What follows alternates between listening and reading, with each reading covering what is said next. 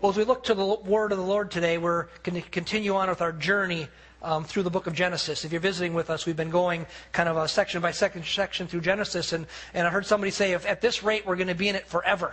Um, that's not the case. It's a big book, I know that. But, um, but I want to, and today's going to kind of be the example that in the beginning of Genesis, there's all this foundational stuff that gets laid down.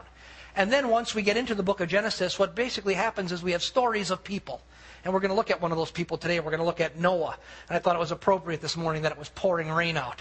And I was kind of waiting for an ark to float by. Um, but we're going to look at Noah. And what you're going to find as we get into Genesis now is that some of these people, as we look kind of a character sketch of them and kind of draw some things out of their lives and their relationships with God that apply to us, is that sometimes we're going to cover very, very large portions of Scripture in one Sunday. Not that we'll read it all, but that we will cover maybe, you know, four or five or six or ten chapters just dealing with one person. And so we come to that today, and, and we're going to look at um, the life of Noah. And I, I, you know, it took a lot of time. And, and one thing I was remembering this week that is such a blessing for me as a pastor is that my job is looking at the Word of God. My job is praying. My job is studying. And um, I was thinking today how what a privilege it was. Is I took basically almost two whole days out of my calendar this week just to think about Noah and to study and to, and to read and to pray and, and to figure out, you know, what's this guy's life have to, to communicate to us. And, and I really think as we look at that, as we look at this today, we're going to find out that there is something very worthwhile to look at. This isn't a history lesson. There's some really important, worthwhile things that, that we're going to get as we look into the life of Noah. And, and here's the main reason why. It's because the situation that he found himself in, in his day and age, is very similar to the culture and the world and the situation that we find ourselves in today. And that in that situation, that Noah lived in such a way, um, in that setting, that it says that God took notice of him and that God selected him to be an avenue through which God would then save the entire human race, save all the animals and, and all the rest of the things also that went on the ark. Um, that he saved everybody in this world, that you and I are alive today because of God selecting Noah, seeing him in the midst of the world. And, and as I was thinking about that today, I, I thought, you know what? I really believe that in this room, that there's people who say, I want to be a Noah. That when I look at this, and I actually wrestled with this thought this week, I thought when I read this, I say, God, I want to learn from Noah because I want to be a Noah. I want to be one that God looks down and, and says, there's a guy that can, I can use to change the world. And you know, I was thinking about that and I thought, does the average person sitting in the pew feel the same way? And I, if you don't, I want to challenge you today. Because I think most of you do, that, that you say, God, I want you to do something great through me. I want you to, I want you to make me a Noah. That you would use me as an avenue of bringing the miracle power of God into the very real world. That you could be a Noah in your workplace. You could be a Noah in your family. You could be a Noah in your neighborhood. Where God would flow through you. You would be the avenue through which the power and presence of God would, would in, invest himself into the world. And that you'd be different, and the world would be different because of you. And when I thought about it, I thought, you know what? I do believe the people sitting in the pews of this church say, I want to be a Noah. And you know what? He did that in a time so much like ours. Sometimes we live in a world where we say, you know what? Oh, yeah, back then it was easier. You know, if I only lived in a simpler time. But you know what? Noah lived in a, in a rotten time. We're going to find out about that in a few minutes. That he lived in a rotten time. And I think this is what we can learn from Noah. I think we can learn a few things about how to live right in a wrong world. And that's what I really feel is kind of the, the heart we want to talk about today. How did Noah learn to live right in a wrong world? And as he lived right, God, God used him in miraculous ways. You know, that's so, it's just incredibly important for us.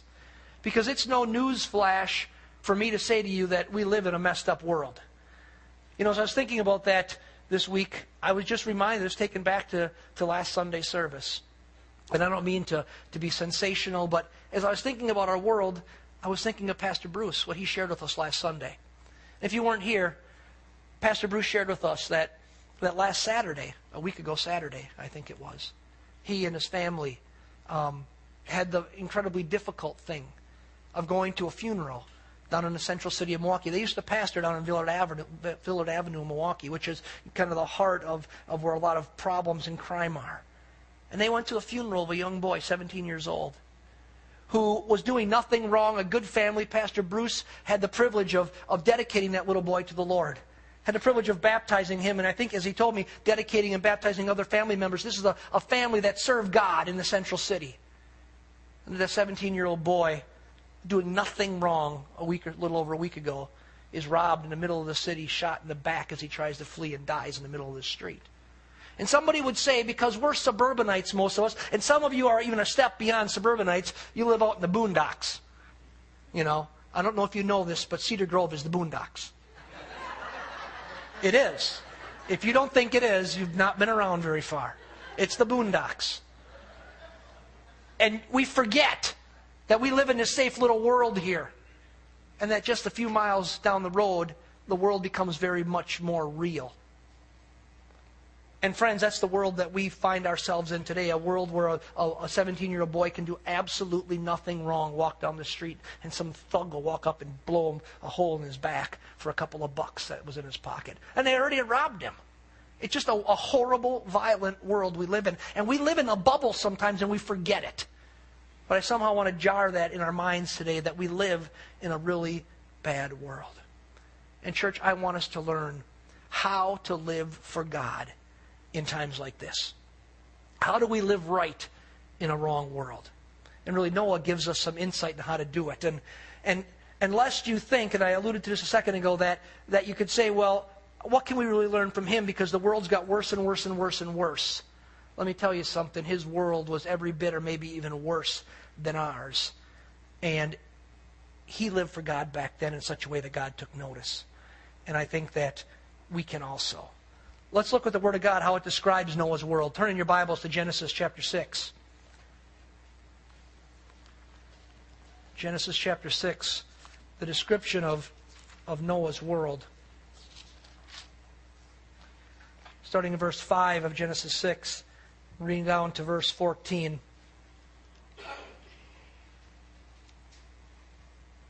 Imagine this is, this is God Himself through the inspired by the Holy Spirit inspiring someone to write what his perspective is on the world.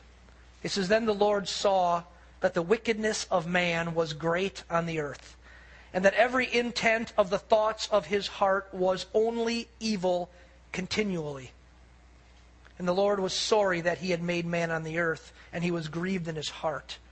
And the Lord said, I will blot out man, whom I have created from the face of the land, from, from, from man to animals to creeping things and to the birds of the sky, for I am sorry that I have made them.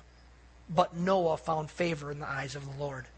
These are the records of the generations of Noah. Noah was a righteous man, blameless in his time. Noah walked with God. Noah became the father of three sons, Shem, Ham, and Japheth. Now the earth was corrupt in the sight of God, and the earth was filled with violence. God looked on the earth and behold, it was corrupt, for all flesh had corrupted their way upon the earth. Then God said to Noah, The end of all flesh has come before me, for the earth is filled with violence because of them. And behold, I am about to destroy them with the earth. Make for yourself an ark of gopher wood. You shall make the ark with rooms and shall cover it inside and out with pitch. And he goes on from there to begin to describe um, how Noah's going to build the ark and the bringing of the animals and the flood and the, the destruction of man. But think what it says here. The reason we read this text is it talks about Noah's culture. That it says there's three words it uses to describe the culture of Noah's time. It says it was a place of violence, it says it was a place of corruption, and it says it was a place of wickedness. And it was a place verse, where verse 5 describes it, and I think verse 5 describes the, the ultimate way God could describe how bad things could be.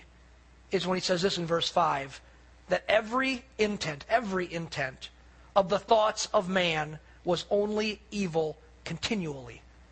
When God looked at man, he looked at the world, and friends, understand, it's not better today. That he looked at man and he said, every intent of the thoughts of man was only evil continually. That's the kind of person that will shoot a 17 year old boy in the back to steal a couple dollars out of his pocket.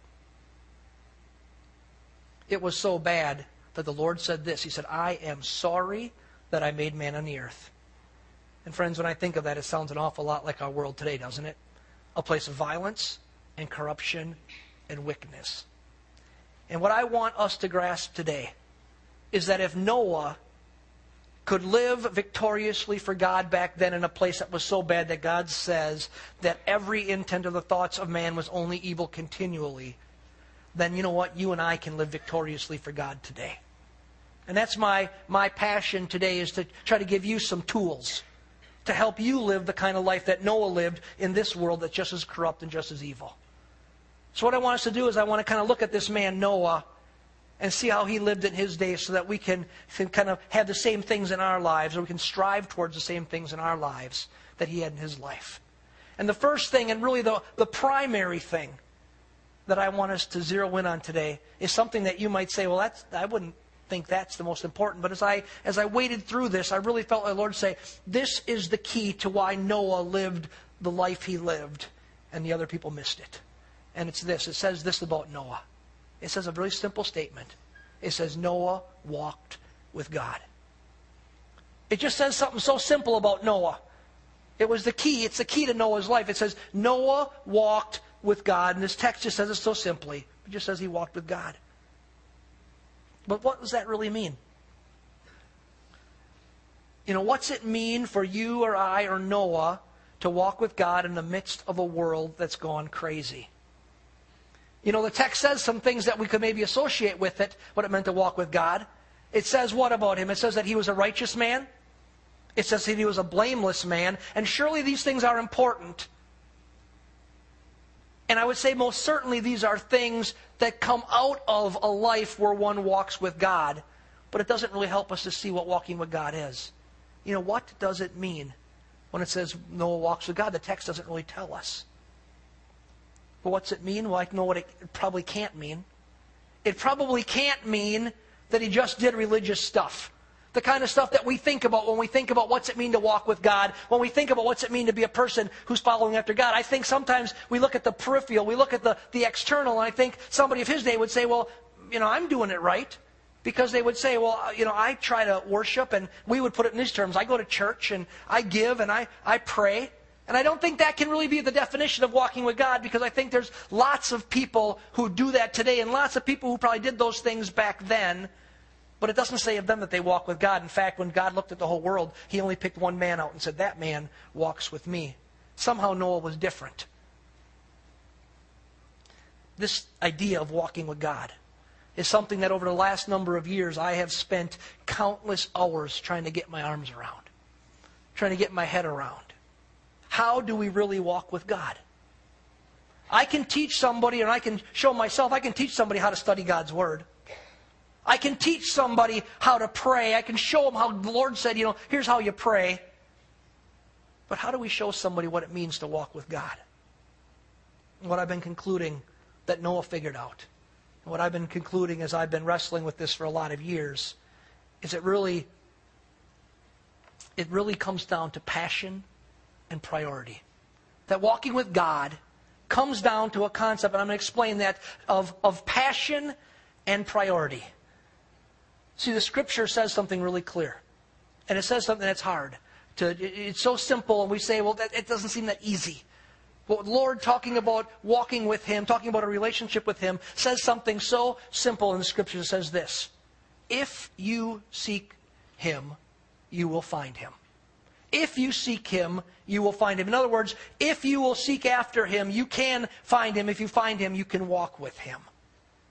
So, walking with him has to do with something, friends. It's this it's having a passion to be with him that gives rise to a priority to seek him before anything else. That walking with God stems from having a passion to be with him that gives rise to a priority to seek Him before anything else. Walking with God is something, and it's not something we can define so clearly, so I'm trying to describe it. It's something that flows from the discovery that God really is better than anything else the world could offer. It flows out of this discovery, and I'm telling you this, it's a discovery that comes over time. That walking with God, I think, is something that develops. It's something that matures. It's something that's meant to mature. It's something that, that begins to, to mature and develop and become real when we really begin to discover through some years of seeking after him and trying to find him, we begin to find that he really is better than anything else the world could offer. It's the realization that a single moment where we are keenly aware of his nearness is more valuable than silver or gold. It's a, it's, a, it's a recognition that as we celebrated communion today, and I can't describe it, and some of you describe it and experience it in other times in other ways, but as I stood here this morning and I'm trying to go on and I sense the presence of God, and I don't want to even talk. And I'm wrestling in my mind saying, God, let them all go by the go home or do something. I just want to be in your presence right now. I feel you. It's this understanding. It's just this realization that just that one moment where I know I'm in his presence and I'm just so keenly aware of his nearness that that's more valuable than anything else so that everything else will become secondary that I'll do anything I can just to get into that spot where I feel his reality. I believe Noah understood that. He walked with God. I believe it's what Jesus was communicating when he was asked what the greatest commandment was.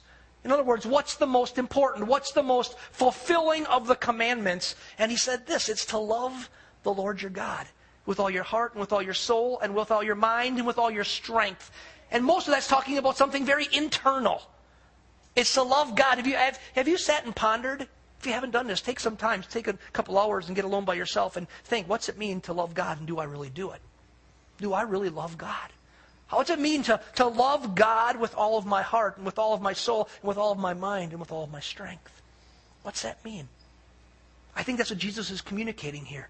That to walk with Him is somebody who has a passion that says, I want to do it with all of me, with every bit of me. I want to be, have this connection with God. Friends, this can't be external. It's not something out there.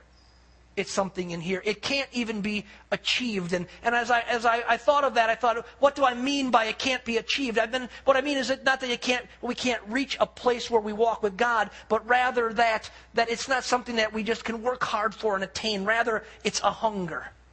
It's a hunger within us. It's a hunger that is fueled by looking around at a world that becomes more and more meaningless every single year you live and desiring something better. And knowing that the only thing that's better, the only thing that really satisfies, is that connectivity with God. It's what the psalmist was describing in the text that we use for communion, where he says, My eyes are toward you, O God. He's saying, God, my eyes, I, I, can look around at all this stuff, but God, I live this life, my eyes are toward you.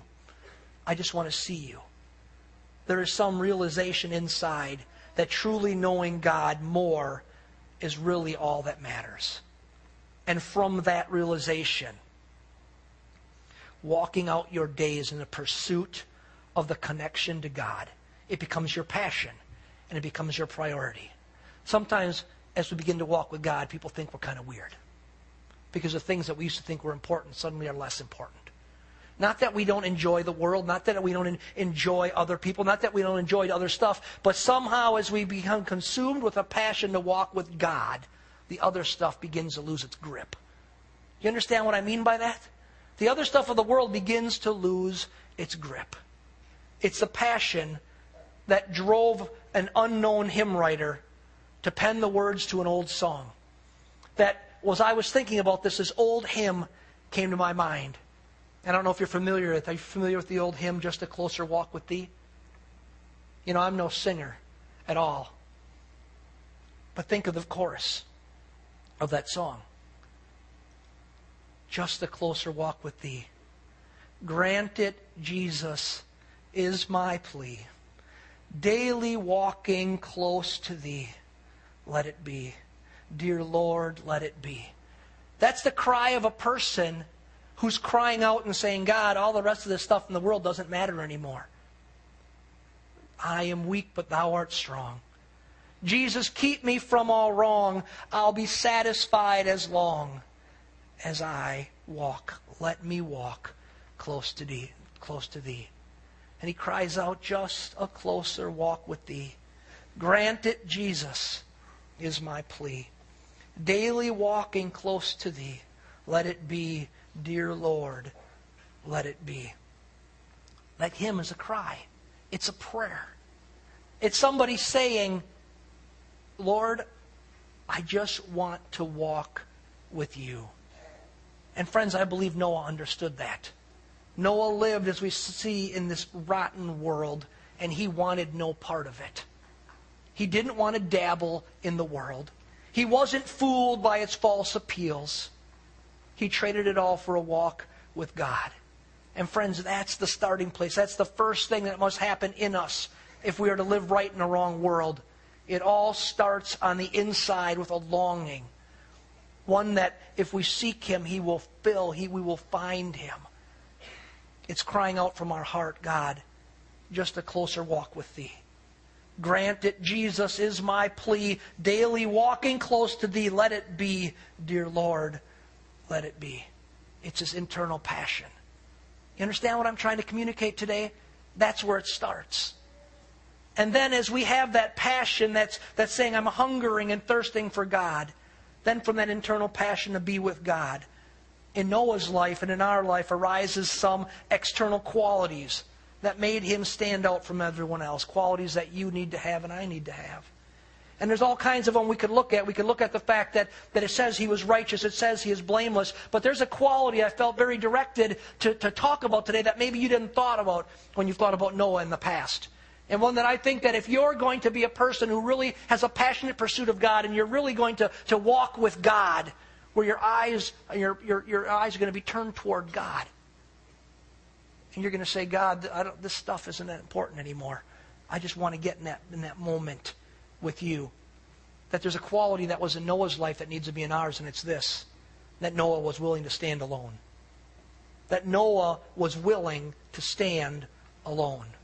And friends, when you desire to walk with God in a fallen world, often it will mean that you need to stand alone. Notice something in this in the story of Noah. God didn't call a whole town to build an ark. Wouldn't that have been easier?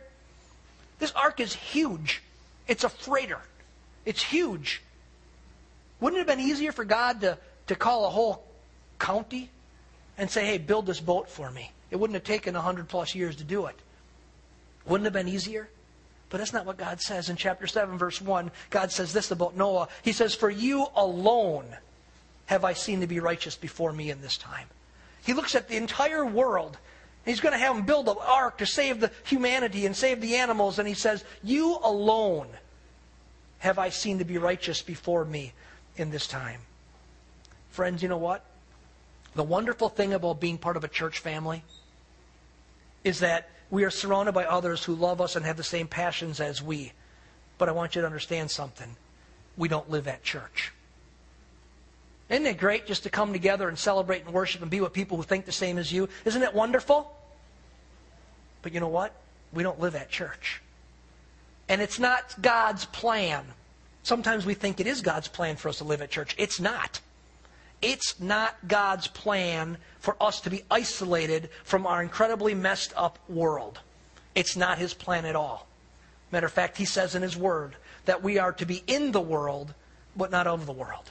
He does not tell us to isolate ourselves from the messed up world around us. It would be easy to try to run away from it. But He doesn't tell us to run away from the world. He says we're to be in the world, but not, but not of it. So, as ones who are, have a passion to walk with God, oftentimes we walk into situations where we are apparently the only one in the place who seems to have a heart for God. I don't know about you. Have ever been in a workplace where you're convinced you're the only one who has an inkling of a, of a passion for God? Some of you maybe are in a situation in your family where you say, I'm all alone. No one else in my family seems to have a passion for God. You know what? Noah understood that and he stood alone.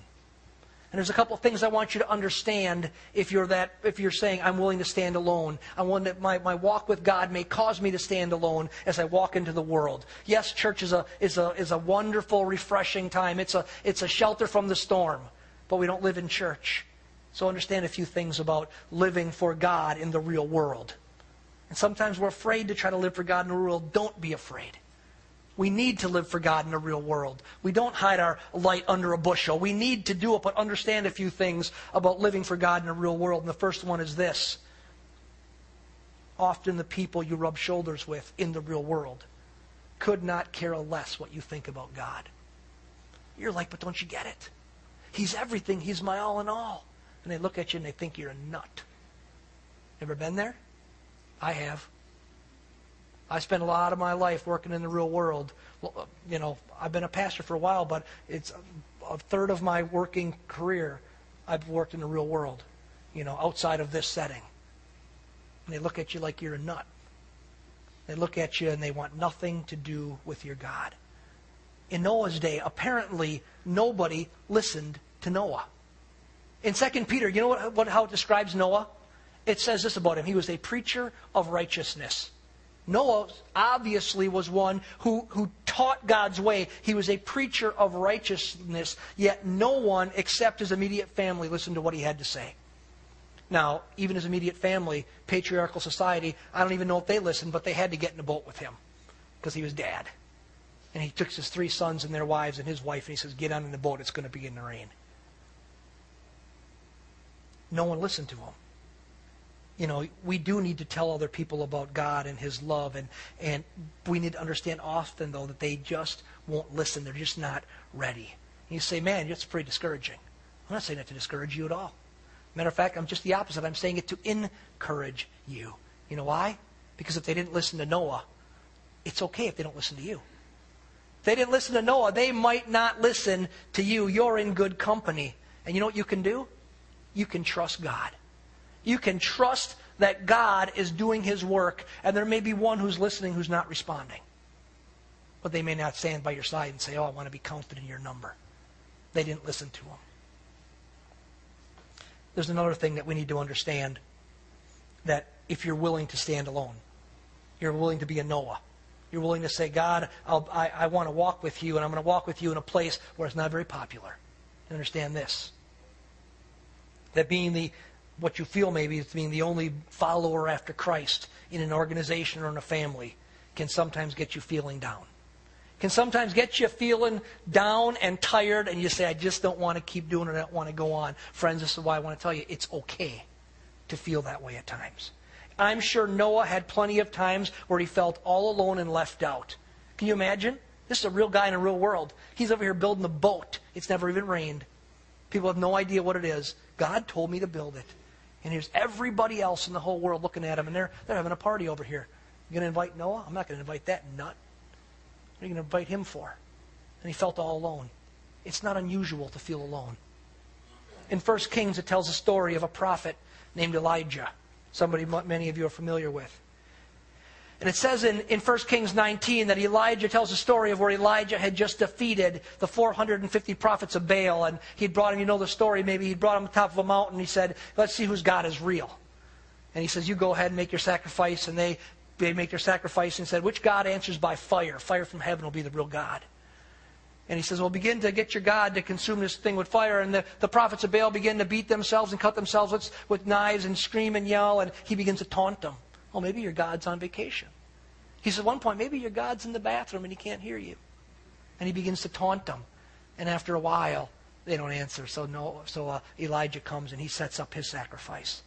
And he pours water on it so that it couldn't be denied that it was God. And he prays to God. And fire comes and consumes and, and, and consumes the thing. And then he has all the prophets of Baal um, executed. And one of the great followers of Baal was the king's wife, Jezebel. And Jezebel here's what goes on. And she says, You will be dead by this time tomorrow. Remember what he does? He takes off and he runs and he flees. He just took on 450 prophets of Baal. And one woman says something, he takes off and he runs. Now, I've never been in his spot, so I'm not going to criticize him, but it seems kind of odd. He takes off and he runs and he, hide, and he gets in the desert. And you know what? This is what he does in the desert place. He begins to cry out to God. And he says, God, he's so depressed walking with God, being the one who's always the, vo- the mouthpiece, that he says, I wish I could just die. And he's not being phony here. He says, God, just kill me now. He said, I just want to die. And God takes him from there and he says, Now go to the mountain. I'm going to talk to you. And he finds out that God wasn't in the roaring wind, he wasn't in the earthquake, but God whispers in a still small, small voice to him. And when he's on that mountaintop, and he's and God is taking is taking him through this time of where he's feeling all alone. This is what he, this is what Elijah has to say to God. He says, God, I've been very zealous for the Lord, the God of, of hosts. You ever felt that way? You're looking to God and you say, God, I've been really zealous for you. Where are you? He says, For the sons of Israel have forsaken your covenant. They've torn down your altars and they've killed your prophets with the sword, and I alone am left. And they seek my life to take it away. He cries it out to God. Elijah just expresses that he's tired of being alone. And friends, it's okay to feel that way. But understand something today. The same thing is true for Elijah. That's true for you, and it's this God answered him. And God said this Elijah, guess what? You're not alone. You're not alone. He says, Elijah, I got 7,000 other Israelites who have not bowed their knee to Baal. 7,000 other people in this, in this place who serve me. And friends, I want you to understand today if you're going to make that step and say, I want to really walk with God, you are not alone. I want you to hear what I say. This is why, if we're going to live in the real world, it's so important to come together and have what we have today. Because when we live out there in the real world, sometimes we feel all alone. Sometimes we feel empty. Sometimes we feel discouraged. And God said, you know what? I want to build up your faith. And that's why He's created the community of the church to come together and to worship and to praise so that we can be regenerated and renewed so we can go out there and we can continue to live for the Lord in the real world. And I want to say something about that today, and, and I hesitate to say it because, number one, somebody's going to think I'm thinking of an individual, and I'm not. And number two, because some of you just don't want, won't want to hear it, and I don't really want to say it. But I'm going to. And it's this I've been doing this for 20 years now as a pastor. And about this time every year, about another four weeks from now, I begin to get phone calls most years. Now, I'm not telling you not to call me at all or begin to talk with people, and I begin to see that they feel down. They feel like Elijah. They're like, I'm all alone. It's just not working. It's not worth it serving God. And, and I begin to have these, I begin to have these encounters, and I started noticing after time it always seems to happen in the fall. And I've come to a conclusion that I know why it happens. That because we believe a lie. This is a lie we believe. We believe that, you know what? I really do want to serve it, walk after God. I really do know that I need to be in the presence of God. And you live in a day in, day out world often where you are in a spot where you feel so very all alone. But then on the weekends, where normally you'd be getting your, your batteries recharged, you believe this lie from the world that if you just go to the lake, if you just go to the cabin, if you just go out in the woods, and you know me, I love the lake, the woods, and the cabin. I love them. You know, uh, that if you just go there, you'll get your batteries recharged. And here's what I found out after years it doesn't work. I would say it rarely works. Now, some of you say, well, we have great family devotion. Okay, if you do, that's fine. And I'm not thinking of any person in particular. I'm looking down as I'm talking. I'm just saying, after 20 years, no one's saying, you looked at me. After years of doing this, I've noticed that oftentimes I see Christians tend to feel discouraged in the fall. And the reason they do because you, you, walk out of it, you say, I should be the happiest I've ever been. I should be the most energized. I should be closer to God than I've ever been. I've been just having this great time of fun and, and, and enjoying creation and enjoying God's goodness. But I feel empty, and I think this is one of the reasons why. Because we've believed that all these other things can give us what we really need, and they can't. The only thing that gives us what we really need is that connectivity to God.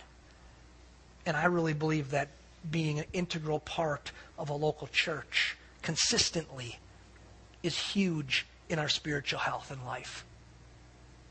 And so I just say that for this reason. You know, I, I wrote in my notes, forgive me for stepping on your toes. I just say it for this reason, not to be condemning. But to say this, if right now we're a month, month of summer left and you're starting to feel, you know what, I kind of feel like Elijah. I'm feeling that all aloneness. I'm feeling that emptiness. I'm just kind of saying to God, I wish I could just die that if you're feeling that way, ask yourself Have I really been um, connecting into that place, this place, where I get my batteries recharged? Friends, it's normal to feel um, the pressure of being alone in the workplace. It's normal to feel that if you feel like you're all alone in your family and you don't have other believers around. And that's why it's so important to be part of a local family, a local church where you can just be connected in and get you get that that re, recharging that you need as you're celebrating communion together, as you're worshiping together, as you're loving on each other, as you're hugging one another, as you're being a blessing to each other. God recharges us so we can be like Noah in the world. Friends, let's wrap up our time. You know what? The days we're living in are a lot like Noah's days. Our world's just as messed up as his were. And I believe that God is calling us to follow the example of Noah to walk with Him, to, to, to, live lives of righteousness and, and holiness in a world where it's not normal, to passionately pursue Him. And here's what I think happens I think that God is still looking for people like that so that He can flow through us so that we can be an avenue of ministry into our world, that we can be that we can be a Noah into our family, we can be a Noah into our workplace, we can be a Noah into our neighborhood, where God's going to say, "I'm going to bring um, salvation and restoration and and healing into this group because of you." God wants to flow through you. I honestly believe it. And my thought is this: Isn't that what you really want? I believe it is. Would you stand with me this morning?